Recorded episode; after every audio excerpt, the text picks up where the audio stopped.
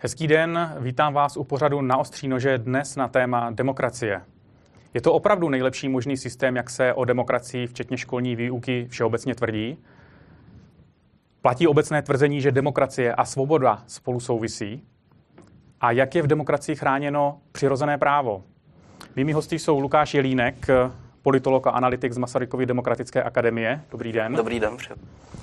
A na druhé straně barikády stojí, respektive v tuto chvíli sedí Martin Urza, který je z Ludwig von Mises institutu a zároveň je to také autor knihy Anarchokapitalismus. Také vám dobrý den. Dobrý den. Pánové, na úvod vás oba poprosím, zda vy ze svého pohledu vysvětlíte, proč a případně čím byste demokracii nahradil a proč jste vlastně jejím kritikem. A u vás, Lukáši, eh, v čem vlastně spočívá kouzlo demokracie, proč bychom ji měli bránit? Máte slovo. Tak demokracie je mm, politický systém nebo společenské uspořádání, které zajišťuje podle mě eh, největší míru ochrany eh, svobody a bezpečí pro maximum obyvatel. Problém je, že stejně tak jako každé jiné společenské zřízení, tak i demokracie má prostě tendenci degenerovat nebo má tendenci prostě zapomínat na celou řadu aspektů, které třeba byly upřednostňovány při jejím ustavování, při jejím vzniku, ale časem prostě ta společnost se stává čím dál mm, řekněme, otupělejší nebo sobečtější. Máme často tendenci spíše upřednostňovat svoje vlastní zájmy a potřeby oproti těm, které vlastně v rámci demokratické společnosti chceme sdílet s ostatními. Proto já sice na jedné straně samozřejmě jsem přesvědčený o tom, že neexistuje lepší veřejné uspořádání než demokracie, protože jsme si vyzkoušeli totality, vyzkoušeli jsme se monarchie, vyzkoušeli jsme si otrokářský řád. Myslím si, že nic z toho tak dobře nefungovalo. Ale zároveň jsem přesvědčený o tom, že je potřeba i demokracii neustále upravovat, reformovat a hlavně prostě ukazovat lidem, že mm, i v rámci uspořádání, ve kterém třeba funguje zastupitelský systém, je stále ještě dost prostoru pro to, aby realizovali oni sami sebe nebo svoje vize tak, aby ten systém mohl fungovat efektivněji. Já si myslím, že žijeme v dobré demokracii, ale v demokracii, která není zrovna nejefektivnější. Mm-hmm. Vaše slovo. Já si myslím, že tento pohled je trošičku krátkozraký, respektive v každé tě, té epoše, o které pan kolega mluvil, bychom našli lidi, kteří by si mysleli, že tahle už je teda ta nejlepší, protože všechny ty předchozí, které se zkusily, byly jako horší. A já souhlasím s tím, že ta společnost se postupem času možná dostává eh, k větší a větší svobodě, což znamená, že určitě demokracie je lepší systém než nějaké ty autokracie a tak podobně, které jsme tady byli dřív a kterým jsme byli svědkem. Takže já souhlasím tady Eh, v tomto smyslu s tím, co říká pan kolega, takže eh, začalo se na tom, že vládce je nějaký bůh, pak teda vládce byl aspoň zboží, vůle, král a tak dále. Teď jsme se dostali k demokracii, ale já si upřímně řečeno nemyslím, že byl nějaký důvod, proč zrovna tohle by měl být ten jako absolutní konec, že teď zrovna jsme teda za celou historii narazili na to nejlepší a už nic lepšího nebude. Já si myslím, že samozřejmě úplně stejně jako ta historie se celou dobu vyvíjela a neustále se měnily ty formy, eh, jakým způsobem byla společnost uspořádána, tak se domnívám, že se může úplně stejně měnit ještě dál. Takže i když souhlasím s tím, že demokracie bude určitě lepší než nějaká autokracie, tak si myslím, že je pořád ještě lepší aby jeden člověk násilím nevládl druhému vůbec, což znamená, že eh, dřív to bylo založeno na tom, že třeba nějaká malá skupina vládla mnoha lidem, teď je to založeno na tom, že většina vládne menšině, ale já si pořád myslím, že ještě lepší by to bylo, kdyby nikdo násilím nevládl nikomu s výjimkou toho, kdo s tím souhlasí a kdo si to přeje. A tento systém je vlastně, já mu říkám anarchokapitalismus, někteří mu říkají anarchie, někteří mu mohou říkat volný trh, někdo říká voluntarismus od toho, že vlastně lidé si vládnou pouze ve chvíli, kdy ten někdo ten ovládaný dá k tomu souhlas. Takže si myslím, že můžeme jít ještě dál, než je, ještě dál, než je demokracie. Eh, podobně jako říkal pan kolega o tom, že vlastně lidé jsou sobečtí a to té demokracii jako neprospívá, tak například na tom volném trhu se přímo s tou sobeckostí, s tou sobeckostí pracuje, že může být i dobrá ku prospěchu celku. Když jste zmínil násilí v souvislosti s demokracií, tak v těch eh, dalších systémech, které jste zmiňoval, ať už anarchokapitalismus, voluntarismus a podobně, tam by násilí absentovalo? Eh, já myslím, že neabsentovalo, ale takhle.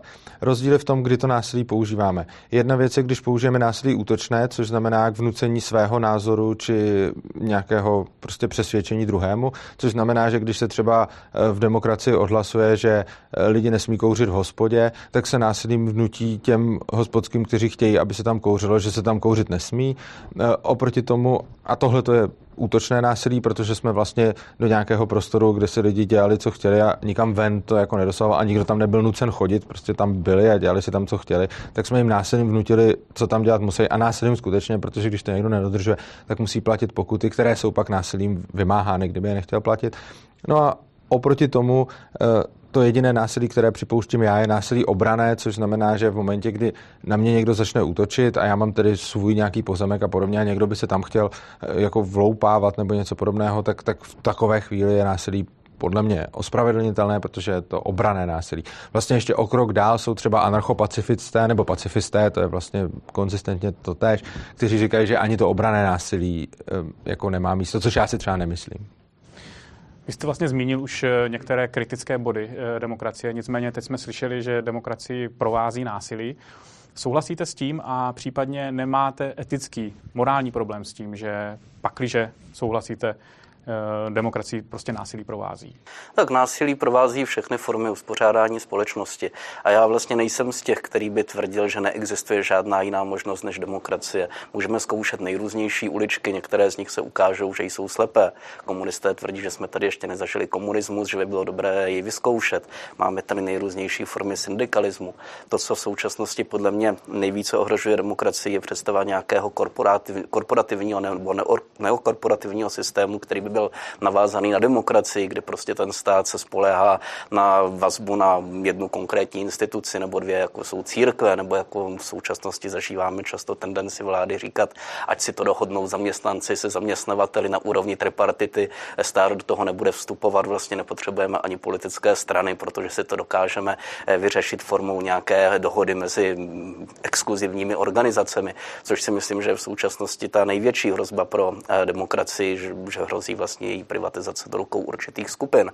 Ale pokud se ptáte na tu míru násilí, tak já si myslím, že demokracie je vlastně zajímavá tím, že nejenom je to vláda většiny, tak jak si to všichni dokážeme hezky vychutnávat. Ale je to i systém, který se snaží chránit menšinu.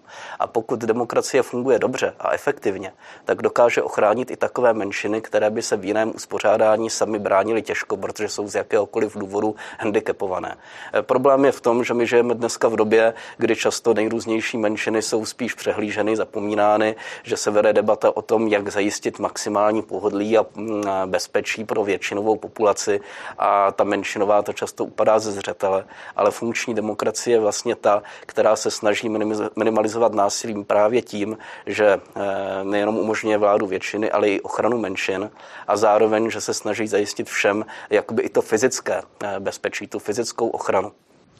A chrání demokracie, protože nejnižší jednotkou menšiny je asi jednotlivec tak můžeme říct, že demokracie chrání jednotlivce pak, když ten jednotlivec nedělá nějaké, nepáchá nějaké zlo, nikoho neokrádá, nepůsobí na nikoho, nebo respektive nedopouští se vůči někomu násilí, tak chrání ho v tomto případě demokracie? Eh, měla by chránit. V tom ideálním prostředí by měla chránit. Problém je, že my se setkáváme i v současnosti s kauzami, kdy vidíme, že ani v té demokratické společnosti člověk úplně maximální eh, možnost ochrany eh, nezažívá nebo se mu nedostává. Stačí se podívat na aktuální kauzy, které, kterými jsou plná média. Klienti H systému, klienti bytů OKD. Eh, jsou to lidé, kteří mají pocit, že jejich bezpečí nebo jejich právo je zajištěno na 100%? No určitě ne, protože v určitém okamžiku selhává demokracie jako systém vlády, selhává stát jako organizace, selhává regulace společnosti. Eh, myslím si, že v efektivní demokracii by i lidé, kteří jsou třeba klienty H systému nebo bytu OKD, mnohem více cítili pocit určitého bezpečí. Mohl bych tady zareagovat? Eh, děkuji. Eh, no, já tady nesouhlasím vlastně s tím, že tady bylo řečeno, demokracie je vláda většiny a s tím naprosto se stotožňuji, ale potom měla by chránit menšiny. No, tohle už je jenom zbožné přání.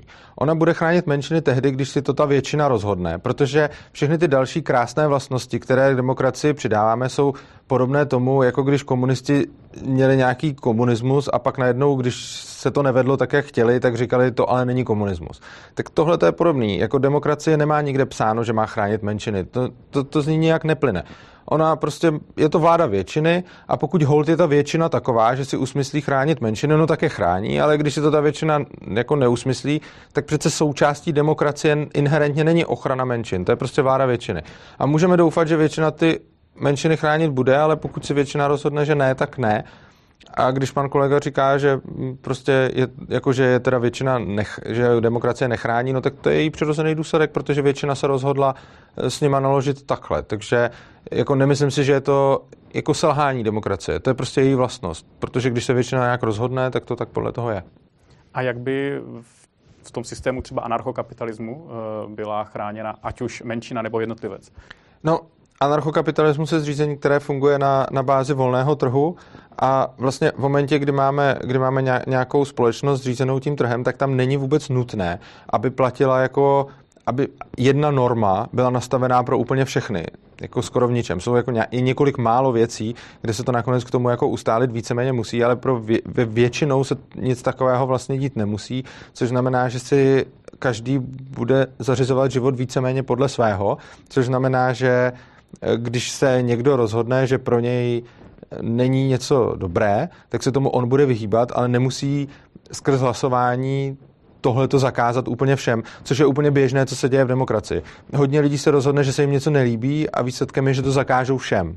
Jo, tohle to mi přijde, tady mi přijde právě to násilí toho systému a toho, toho utlačování těch menšin. Ono, my často, když řekneme menšina, tak tím myslíme nějakou třeba etnickou menšinu a podobně, ale jako menšin je obrovská spousta jiných, kteří jsou prostě nějakým způsobem, jako nějakým způsobem omezeni. Třeba když se zjistí, že a je nějaký problém s drony, tak se udělají strašně tvrdé zákony na drony a tady je tou menšinou lidí, kteří si chtějí lítat s dronem třeba jo, a tak dále. Samozřejmě neříkám, že je to jednoduchý, že, že to můžeme nechat úplně, aby, jako, že, že samozřejmě existuje nějaké soukromé vlastnictví, které tím dronem mohou narušit, ale ty zákony jsou teď jako extrémně přísnější a vždycky, když se nějaká menšina jako ukáže, že je tam nějaký problém, tak se to, na to typicky reaguje, takže se to prostě zakáže nebo strašně moc omezí pro všechny, i pro lidi, kteří nikomu nic nedělají. Čím si nicméně vysvětlujete to, že demokracie vlastně je většinou přijímána, že se de facto asi osvědčila evolučně, protože eh, nevidíme na náměstích žádné lidi, kteří by protestovali, protestují proti vládě, protestují možná proti nějakému konkrétnímu jejímu nařízení, ale neprotestují proti tomu, aby byl zničen a nahrazen demokratický systém. Naprosto každý režim chrání sám sebe a propaguje sám sebe ve vzdělávacím systému.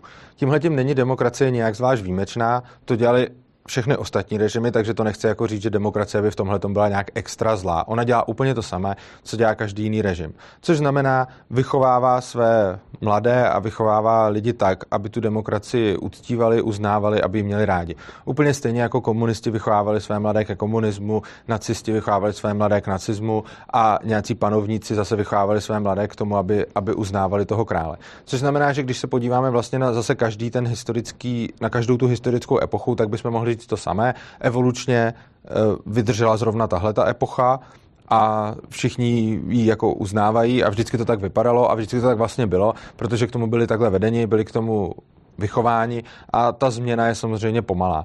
Oproti těm mimochodem předchozím režimům, které i já považuji za horší než demokracii, je demokracie dost mladý systém.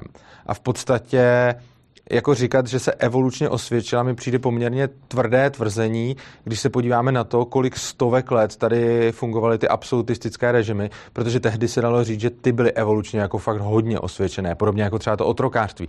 To byl taky institut, který byl osvědčen tisíci let a pak se nakonec během stovky, maximálně 200 let vlastně všude ukázalo, že je to špatně.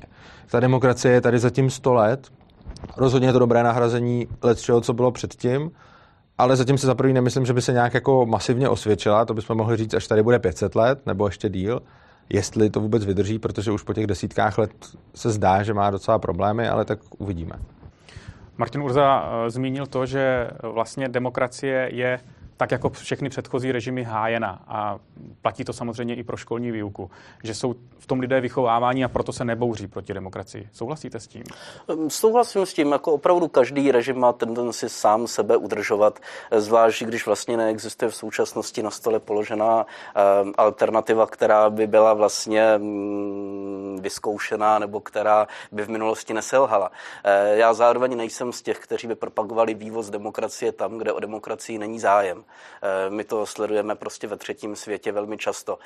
Není to jenom tím, že tam často vládnou nějaké autoritativní, diktátorské, náboženské režimy a podobně. Často to souvisí prostě s tím, že lidé mají jinak uspořádanou společnost, kmenově uspořádanou společnost, mají pocit, že jim to funguje. Nemyslím si, že by tady bylo nutné demokracii za všech okolností vyvážet. Na druhou stranu jsem přesvědčený o tom, že demokracie je vlastně systém, který vychází z určitého koncenzu různých společenských skupin. Eh, v okamžiku, kdy se dokážou různé společenské sociální skupiny dohodnout na koncenzu ohledně u jiného uspořádání z té společnosti, tak si myslím, že určitě bude prostor pro to vést eh, velmi širokou debatu nejenom akademickou, ale i politickou. Eh, v okamžiku, až nejrůznější liberlandy, které jsou zakládány, prostě budou zakládány nejenom těmi, kteří na to mají a kteří tam jezdí na jachtách nebo na, na drahé dovolené, ale až budou zakládány prostě lidmi, kteří jsou třeba i z těch nejnižších sociálních skupin, kteří, kteří jsou za jiných okolností ohroženi eh, na svém životě, ať už ekonomicky nebo fyzicky, tak si myslím, že v tom okamžiku můžeme hovořit i o nejrůznějších nových způsobech uspořádání té společnosti. Ale já vycházím z toho, eh, jakkoliv pan kolega si myslí, že demokracie je jenom, je jenom vláda většiny nad menšinou, že v demokracii se předpokládá v těch interpretacích to prostě je, že ta menšina v té demokracii chráněná je a možná právě proto je respektována těmi nejrůznějšími širokými sociálními skupinami, protože v opačném případě bychom byli svědky poměrně dost masivních sociálních konfliktů v té společnosti. Ono to totiž není jenom tak, že ta demokracie chrání ty slabé a chudé před těmi mocnými a silnými, jakkoliv dneska často si výsledujeme moc korporací v národním nadnárodním rámci. Ale ona často samozřejmě chrání i ty bohaté, protože v okamžiku, kdy se zbouří lidé chudí a nemajetní, tak to často může skončit krvavě, tak jak jsme to viděli třeba za francouzské revoluce. Jestliže tedy tvrdíte, že vlastně ta demokracie má ve svém eh, ranku to, že chrání ty menšiny, chrání eh, jednotlivce, tak podívejme se, já už jsem na to narážel v úvodním slovu, na svobodu a demokracii. Jak spolu souvisí? Eh, my jsme vlastně, často slycháme, že v listopadu 89 jsme vybojovali svobodu a demokracii. Jsou to podle vás teda kompatibilní pojmy? Jdou, podporují se navzájem? Nebo případně si jede každý po své koleji, či dokonce uh, stojí proti sobě v opozici. To znamená, že často čím více demokracie, tím méně svobody a opráceně. Podle mě jsou kompatibilní, ale nejsou navzájem zaměnitelné. Prostě já jsem přesvědčený o tom, že nejlépe se prostě realizuje svoboda pro maximum eh, lidí eh, v rámci demokratického uspořádání společnosti, ale to neznamená, že každá demokratická společnost poskytuje takový rámec svobody každému, jaký on si sám představuje.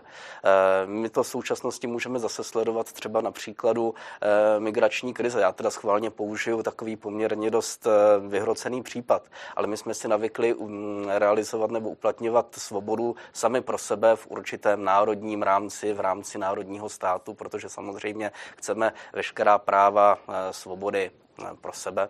Eh, už méně eh, jsme ochotni připustit, že třeba nárok na slušný život v bezpečí a v jakém takém, řekněme, blahobytu, teďka hodně přestřeluju, mají i lidé eh, z opačného konce světa. V tom okamžiku se ukazuje, že třeba to uspořádání národního státu, národního demokratického státu může narážet na určité mantinely, protože je to zase jenom demokracie, svoboda pro určitou skupinu lidí, pro vyvolané. Možná do budoucna, možná se dokáže lidstvo dohodnout na takovém systému, který se obejde bez hranic a který bude vyhovovat eh, celosvětové populaci. Já si myslím, že je to možná trošku utopická představa, ale byl bych rád třeba, kdyby se k ní směřovalo. Nicméně, co se týká realizace svobody, tak si myslím, že pokud chceme hledat systém, který dokáže nabídnout maximum svobody pro maximum lidí, tak demokracie tady z tohoto vychází stále ještě nejlépe. V tomto směru vás tedy poprosím o komentář k americkému citátu, který se, pravda, eh, týká ústavních dodatků, které třeba například chrání svobodu slova, absolutně, ve Spojených státech na rozdíl od eh, třeba České republiky. A to sice, že demokracie je, když dva vlci a jedno jehně hlasují, co bude k večeři. Svoboda je, když dobře ozbrojené jehně odhlasovat odmítá. Jestli opravdu tady není ukázka toho, že ta svoboda s tou demokracií si nevždy eh, lidově řečeno tyká. No, možná, že to na to naráží. Já přiznám se, že neznám ten citát a neznám jeho kontext, ale na druhou stranu je to možná něco, o čem já jsem hovořil, že v určitém okamžiku jak svoboda, tak demokratický systém má tendenci prostě degenerovat a ta ochrana, kterou od ní lidé očekávají, často nepřichází. Stačí se na to zeptat seniorů, kteří často naletí nejrůznějším šmejdům a už obchodují nejenom s hrnci, ale i s energií nebo, nebo s nejrůznějšími bankovními produkty a ti lidé mají pocit, že ten stát nedokáže pořádně ochránit vlastně před tím, aby mohli eh, v klidu žít nebo v klidu dožít, protože jsou mm, vystavováni nejrůznějším atakům, nejrůznějším pokusům vlastně jim tu jejich svobodu eh, sebrat. Ale na druhou stranu právě proto já hovořím o součástí demokracie jako o, mm, o ochraně toho člověka, která podle mě nemůže být dána jenom zajištěním fyzické bezpečnosti, ale i zajištěním zákonnosti. A já bych tady dokázal sáhodlouze hovořit o tom, kde ten stát funguje, selhává ve vymáhání zákonnosti, ve vymáhání zákonů, jak politická reprezentace často neplní tu roli, která od počátku je od ní očekávána. Ale potíž je v tom, že často ta společnost nemá ani tendenci jakoby obměňovat nebo zásadně se zabývat tím, jakým způsobem funguje eh, ten zastupitelský princip v rámci demokracie. Takže v tom okamžiku potom samozřejmě někteří můžou mít pocit, že oni jsou těmi beránky nebo těmi jehňátky, o kterých rozhodují ti vlci. Lukáš Jelínek zmínil, že vlastně eh, principem té demokracie a potažmo i svobody je ochrana, potažmo to, aby lidé měli nárok, pokud možno v co nejširším slova smyslu. Jak vy Tímhle, já poměrně zásadně nesouhlasím, protože si myslím, že bychom měli dost eh, striktně odlišovat svobodu od nároku. Například tady zazněl nárok na blahobyt nebo něco takového dokonce. Eh, tyhle dvě věci se z principu neslučují, protože svoboda znamená, že ať si každý teda zorganizuje svůj život po svým a teda včetně toho, co on sám vyprodukuje, co on sám třeba si vydělá, nebo k čemu on sám dojde, nebo s čím on sám disponuje. Tak svoboda je, když ten člověk s tím může nakládat. Pokud na, zároveň někomu řekneme, že jeho svobodou je právo na blahobyt, no tak ale ten blahobyt se nebere jako z nebe. Ten blahobyt musí být někomu uzmut a tím je omezena jeho svoboda. Což znamená, že svoboda je podle mě nejlépe vymezena negativními právy. Negativní právo například na vzdělání znamená, nikdo mi nesmí bránit se vzdělávat, pozitivní právo na vzdělávání je, někdo mi musí zajistit vzdělání. Negativní právo na zdravotnictví, lékařské ošetření je, nikdo nesmí nikomu bránit, abych byl ošetřen a pozitivní právo je, někdo mi to musí zaplatit. No a tyhle ty věci jsou jdou jako dost vedle sebe, vždycky to negativní právo je kompatibilní se svobodou všech. Zatímco to pozitivní je sice kompatibilní se svobodou toho, kdo to zrovna eh, jako pobírá, kdo, kdo, kdo si užívá těch výhod. Ale zároveň to znamená, a na to strašně často zapomínáme, že tady musí být ostatní lidé, kteří budou násilím donuceni mu tyhle ty výhody nějakým způsobem poskytnout. A já vůbec tady neříkám, že bychom neměli být solidární, to bychom určitě měli já sám ze svého příjmu nějakou část dávám lidem, kteří to dle mého názoru potřebují. Takže určitě je správné, když jsme solidární, ale nemyslím si, že je správné k tomu někomu násilím nutit, protože to je prostě barbarství. Přijít, když někdo se rozhodne, já chci pomoct, tak je to skvělé. Ale když někdo přijde k druhému a když někdo řekne, já chci pomoct, ale realizuje to ne tak, že on si utrhne od svého, ale přijde k jinému a řekne, jestli ty nepomůžeš, tak ti to vezmu násilím, tak tohle je podle mě naprosto špatně. A tady se podle mě trošičku dostává do určitého sporu ta svoboda a demokracie, Čímž nechci říct, že svoboda a demokracie by se za všech okolností jako museli vylučovat. Samozřejmě pokud většina si řekne, my chceme žít ve svobodné společnosti, opravdu svobodné, no, tak fajn, tak to může být jako chvíli kompatibilní. Ale většinou to potom dopadne k tomu, že většina jenom začne volat, já chci víc, já chci víc, já chci, aby se o mě ostatní postarali. Což teď vidíme kolem sebe a už jsme se dostali v demokracii k tomu, že stát nám vezme cca dvě třetiny toho, co vyděláme. Jo, což je strašně moc. Je, samozřejmě počítám nejenom jako přímé daně, ale i, i daně nepřímé a všechny možné povinné odvody. Takže reálně, když člověk pracuje, tak z každých tří hodin, které odpracuje, tak o produktu ze dvou z nich rozhodnou jiní nějací politici a jenom o jedné třetině si rozhoduje on sám. Což mi přijde dost hrozné, když jako většinu roku děláme pro stát a menšinu děláme pro sebe. A tohle je to, kam nás naše demokracie dovedla. A tohle si myslím není svoboda. Jo? A potom se můžeme bavit o tom, když tady pan kolega řekne, no důchodci e, jsou chudáci, protože je nějací šmejdi oberou a má samozřejmě pravdu. Důchodci jsou chudáci v tomhle systému, ale oni jsou chudáci v důsledku toho, že když byli v produktivním věku, tak jim stát všechno vzal a teď říká, hele, tady jsou lidi, kteří nic nemají, tak, tak se o ně musíme starat a obhajuje si tím, že dalším lidem bere většinu toho, co vydělá. A, a potom tihle lidé zase nebudou mít našetřeno na důchod a zase to bude skvělá, skvělá výmluva pro to, aby se dalším lidem bralo. A bere se to s obrovskýma ztrátama, bere se to s hrozným, jako to, to přerozdělování je strašně moc neefektivní. A my můžeme říkat, že chceme zvýšit efektivitu a tak dále, ale tohle je všechno iluzorní, ta efektivita je inherentní součást toho státu. Rakouská ekonomická škola nám ukazuje, proč to nejde dělat efektivně. I kdyby všichni chtěli, i kdyby všichni byli čestní, tak to nejde udělat efektivně. Což je podle mě strašně zásadní. A je skutečně pravda, že je tady spousta lidí, kteří jsou momentálně slabí a bezbraní.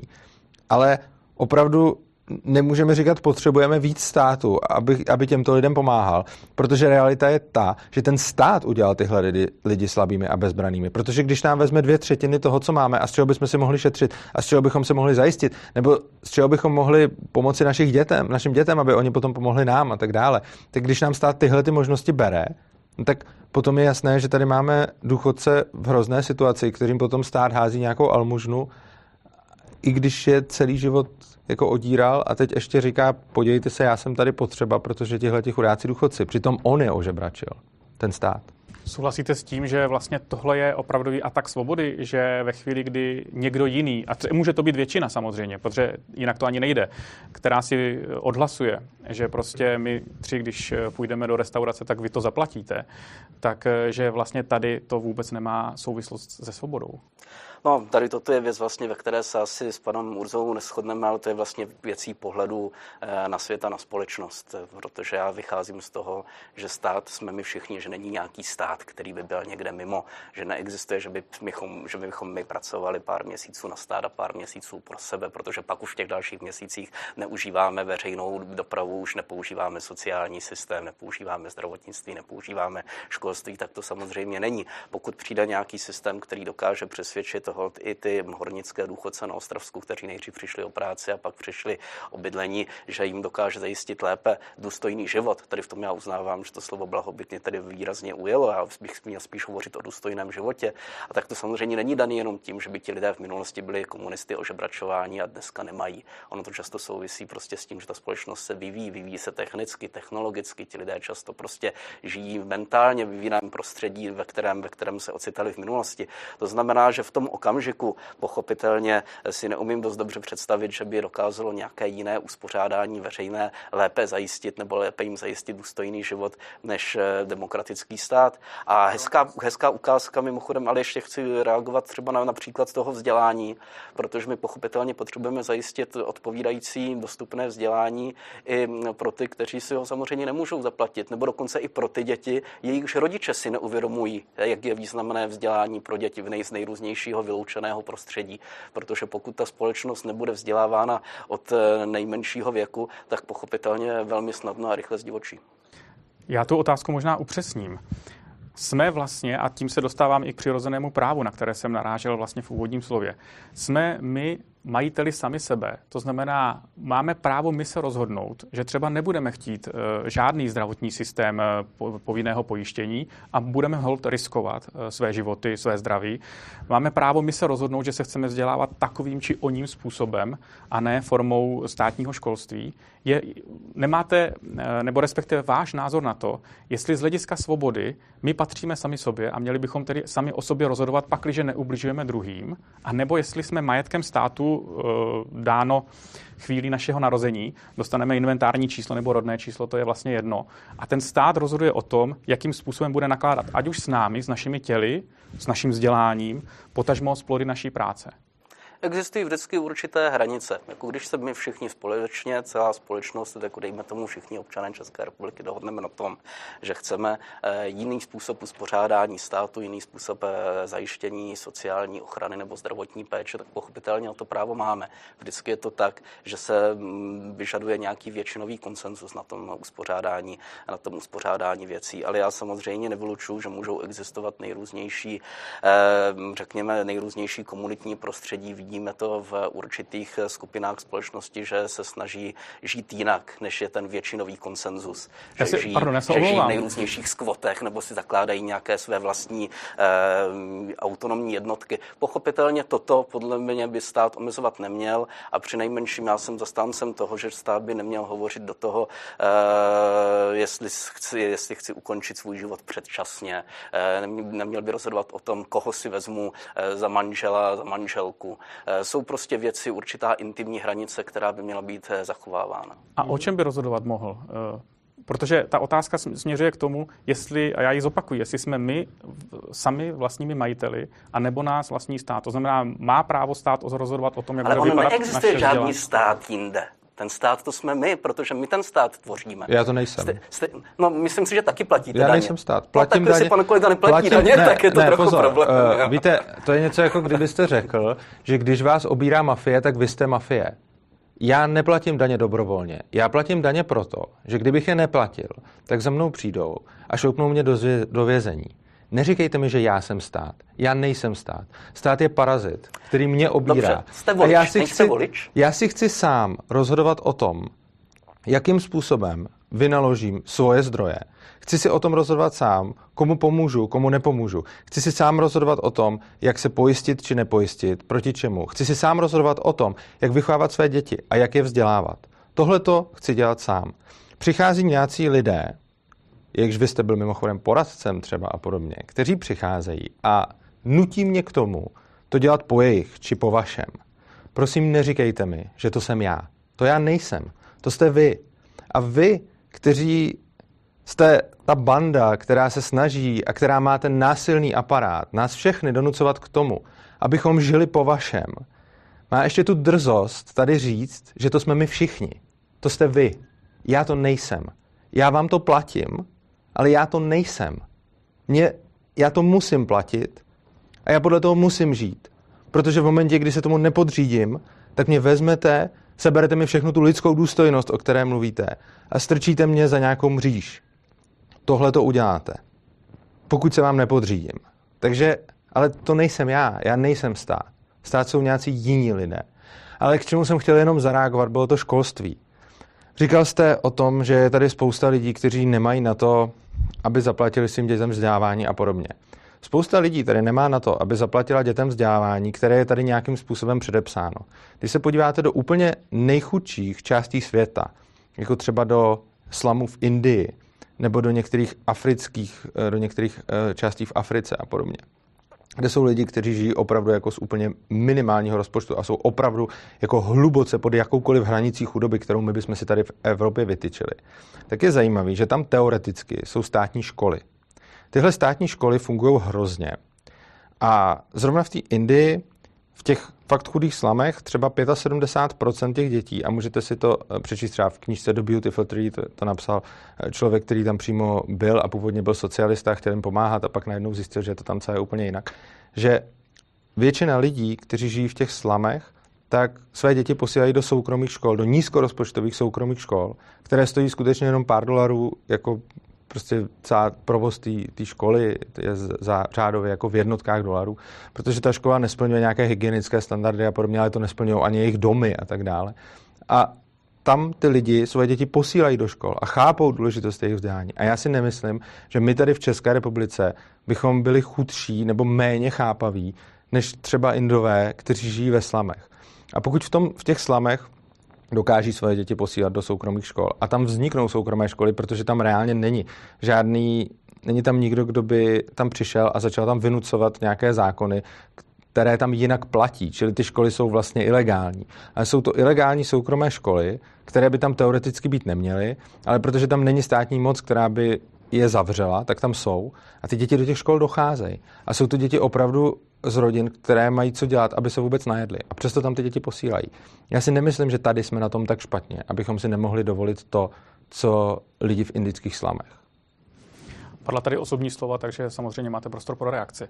Ne, tak jako je to otázka vlastně osobní perspektivy, jestli chceme tady naspatelit společnost, která je spíš podobná té indické, na jedné straně kolabující stát a na druhé straně eh, snaha zachránit to z nějakých soukromých prostředků. Samozřejmě jako je možné jít tady touto cestou. Netuším, kolik má taková Indie vyšší gramotnost než třeba Česká republika, ale je to věc samozřejmě politického, je to samozřejmě věc politického programu.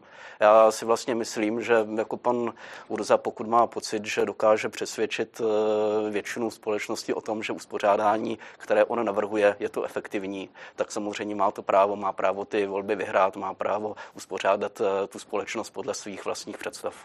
Víc k tomu nemám co říct.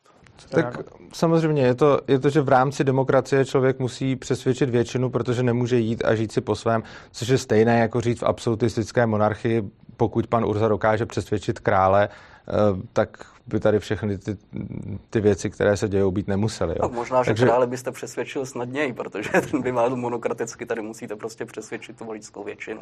Ten princip je pořád stejný. Je tady někdo, kdo má represivní složky pod kontrolou, tehdy to byl král, dneska je to vláda, která je teda demokraticky volená. A ty represivní složky chodí po lidech a vnucují jim, jak mají žít. A já jenom říkám, že tohle je špatně. A to je celé. Já jako vlastně, co já tady říkám? Já říkám jenom to, nechme lidem jejich věci, nechme je žít, nekraťme jim, Nechme jim, že když nikoho, do nikoho nezasahují a nikoho nenarušují, nikoho neomezují, ať si žijou po svém. To je vlastně celý. Jako. Jediný, co říkám, je, když někdo si chce žít svůj život po svém a nikomu neubližuje a nikoho neomezuje, tak mu tam pro boha neposílejme policajty a neberme mu tu lidskou důstojnost a nezavírejme ho do klece dvakrát dva jako nějaké zvíře. Protože i tohle je lidská důstojnost. Vy často mluvíte, jste nemluvil o lidské důstojnosti, ale teď přece lidská důstojnost je i to, že mě nezavřou za to, že vám nechci nic platit. Jako. Teď lidská důstojnost je i to, že mě nezavřou za to, že nechci mít zdravotní pojištění. Já ho třeba mít chci a platil bych si ho, ale přece lidská důstojnost není, že kdo ho mít nechce a rozhodne se neplatit, tak ho prostě vezmeme a zavřeme. To, to, to přece s důstojností nemá co dělat, ne? Vychází to mimochodem eh, z konceptu přirozeného práva eh, od Herakleitose až přes Tomáše Akvincekého a Eh, Mariho Rozbarda, Johna Locka ze 17. století, vlastně spoluautora společenské smlouvy a dneska po mm, současného teda Hermana Hopeho. Eh, máte vy, nebo jste vy příznivcem přirozeného práva? Jste příznivcem toho, aby prostě nikdo neměl právo iniciovat proti ostatním násilí, aby každý měl mít právo nebýt ostatními okrádán, aby právo platilo pro všechny stejně, potažmo zákon byl jasný a srozumitelný, aby ho vlastně všichni mohli nosit hlavě a řídit se jim. Ono vždycky hodně záleží na tom, co si pod tím přirozeným právem právem představujete, protože já jsem měl na škole vynikajícího pedagoga Vladimíra Čermáka, eh, právníka, později ústavního soudce, výrazného konzervativce, který dokázal skvěle interpretovat eh, svatého Augustina nebo Tomáše Akinského, eh, včetně toho, že přirozená práva jsou něčím, co je dáno nějakým božím záměrem nebo nějakou boží vůlí. Z tohoto ohledu já se bojím, že vlastně jediné právo by člověk měl se narodit a zemřít. Já jsem přesvědčený o tom, že většina práv Eh, většinu práv si člověk časem v průběhu staletí teprve vybojoval v, eh, v konfliktu s nějakou, s nějakou jinou z částí společnosti nebo s mašinérií. Eh, samozřejmě nejvýraznější tady z tohoto hlediska, alespoň pro mě, bylo 19. století. Proto, když se bavíme o přirozených právech, tak já na jedné straně jsem rád, že se o nějakých přirozených právech hovoří, že prostě práva nejsou jenom to, co je dáno v ústavě nebo zákon, v zákonech, ale že třeba jsou přirozená práva nebo práva, která často zapomínáme, která jsou zakotvená v listině základních lidských práv a svobod. Jsou země, které listinu nemají jako součást ústavního pořádku, Česká republika naštěstí ano, ale to dodržování těch základních lidských práv často potom eh, souvisí až s nějakými rozhodnutími nebo verdikty ústavního soudu, protože v tom každodenním provozu se na ta základní lidská práva často zapomíná. A nebýt na jedné straně z toho nejvyššího pohledu, pohledu ústavního soudu a z toho nejnižšího třeba často zásahu veřejného ochránce práv, tak se člověk ani nedomůže často svých základních práv jenom prostě proto, že v, té, že v tom zákonodárství, v té legislativní produkci, která je podle mě šílená, často nepřehledná a let kdy i protichůdná, tak v tom se často ta přirozená práva e, ztrácejí. Takže já si myslím, že dobře, můžeme tedy hovořit o přirozených právech, ačkoliv já si myslím, že většina těch práv jsou nejsou přirozená od Boha, ale jsou lidmi vybojovaná, ale v tom okamžiku by lidé taky měli dbát o to, aby ta práva byla dodržována těmi, kteří oni si volí za své oficiální reprezentanty. A můžete jenom se k těm čtyřem tezím, které jsem zmiňoval, vyjádřit z hlediska toho, jestli jsou tato práva v České republice chráněna. Teď se nebavíme o tom přirozená, nepřirozená. Tedy to, že nikdo nemá právo iniciovat proti někomu násilí, eh, nikdo, eh, nebo každý má právo naopak nebýt okrádán, právo platí pro všechny stejně a je srozumitelné. Platí tohleto pro Českou republiku v současnosti? Tak myslím si, že ta čtvrtá teze neplatí určitě já si myslím, že právo tady u nás není srozumitelné a že vlastně ta právní produkce je velmi špatná. Eh, od roku 1989 se podle mě tady přijalo velmi málo kvalitních, skutečně kvalitních zákonů. A ty ostatní body, ty vždycky záleží prostě na tom, jak ten člověk si je dokáže v určitém okamžiku, kdy se to dostane do tísně, vybojovat, protože samozřejmě v základním ohledu podle mě jsou zaručena. To samozřejmě. Ale uměl bych vám vyjmenovat celou řadu individuálních případů, eh, kdy porušení těch práv eh, dochází. Eh, ať už ze strany a to přiznávám, často i státu nebo té vládnoucí většiny, ale často vlastně i v tom běžném občanském styku. Eh, hezký příklad z posledních dnů eh, na jakémsi oploceném přírodním koupališti zahynuli, tuším, že dvě děti, eh, které si tam zaplatili vstupné, poměrně dost vysoké, aby se mohli v tom přírodním koupališti koupat a ten, komu, teďka nevím, jestli je to soukromník nebo firma, komu ta, ten prostor, to prostranství, to, to přírodní koupaliště patří, najednou dává ruce pryč. Já za to nemůžu, eh, že tam není zajištěna bezpečnost pro ty, kteří zaplatí a jdou se tam vykoupat. Eh, já vlastně, mě se to vůbec netýká. A teď sledujeme bitvu právníků, eh, jestli se ho to týká nebo ne. Zdá se, že převažující hlas právníků říká, ano, týká se ho to, protože v okamžiku, kdy ti lidé zaplatí a vstoupí tam, tak má povinnost nějakým, nějakým způsobem poskytnout službu, jejíž součástí je i zaručení toho fyzického bezpečí. Ale vidíme na tomto konkrétním případě, že často ten výklad není vůbec jednoduchý. Lukáš Jelínek zmiňoval, že práva je třeba si vybojovat a zároveň, že máme to štěstí, že máme, jsme chráněni nejenom ústavními právy, ale jsme také chráněni listinou základních práv a svobod. Jak vy se díváte na tento koncept? Tak zaprvé Lukáš Jelínek správně řekl, že mnoho těch zákonů je protichůdných. Nicméně já si myslím, že to plyne z toho, že i ta listina základních práv a svobod je protichůdná, tak jak je napsaná. Ono my máme nějaké výklady a samozřejmě vzhledem k tomu, že musíme to, co je v té listině, přenášet do skutečného světa, který je konzistentní, tak ten výklad konzistentní být musí. Prakticky to nejde jinak.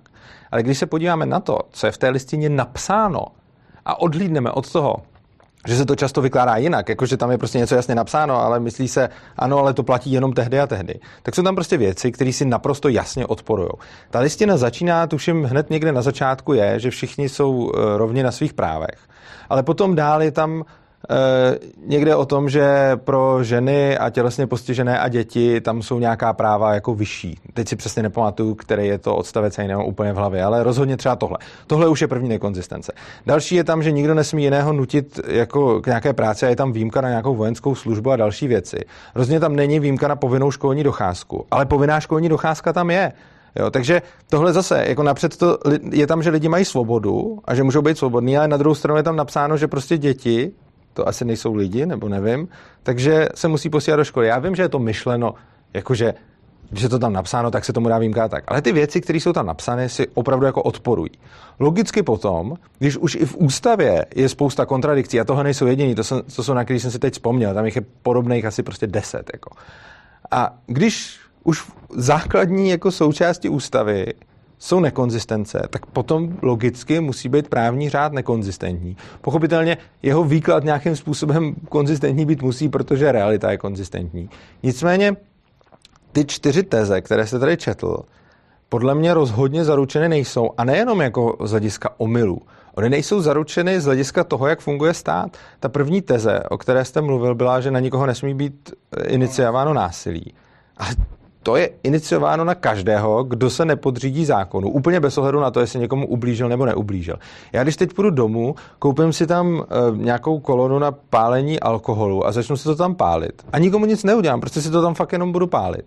Tak prostě najednou proti mě může být iniciováno násilí. Já jsem nic neudělal. Úplně stejně tam někde jste taky čet, že člověk nesmí být okrádán. Ale tak jak když se rozhodnu nezaplatit daně, no tak je nakonec budu muset zaplatit, protože k tomu stejně budu jako donucen. A tato přirozená práva, já mimochodem se taky přiznám, že pojem přirozená práva je strašně vágní. Hodně lidí si pod, různí lidé si pod tím představují různé věci, takže já se mu spíše vyhýbám přesně vlastně z toho důvodu, o kterém mluvil pan Jelínek, čili tam s ním jako souhlasím, že, to je, že s tím pojmem je to skutečně těžké a já se mu rád vyhýbám. Ale pokud jako přirozená práva vezmete tohle, co jste tady četl, tak ty podle mě v České republice nejenom, že nejsou zaručené jak, takže občas náhodou, ale myslím si, že přímo stát je jejich největším porušovatelem, který vlastně stojí na jejich porušování, protože každý zákon znamená to násil, jako je vymahatelný násilím a to i ten, kdy je to použití násilím proti někomu, kdo nikomu nic neudělal. A za druhé, veškeré daně a veškeré financování státu je za, zajištěno na tom, že bez ohledu na to, jestli ten člověk souhlasí nebo nesouhlasí, tak to zaplatit musí.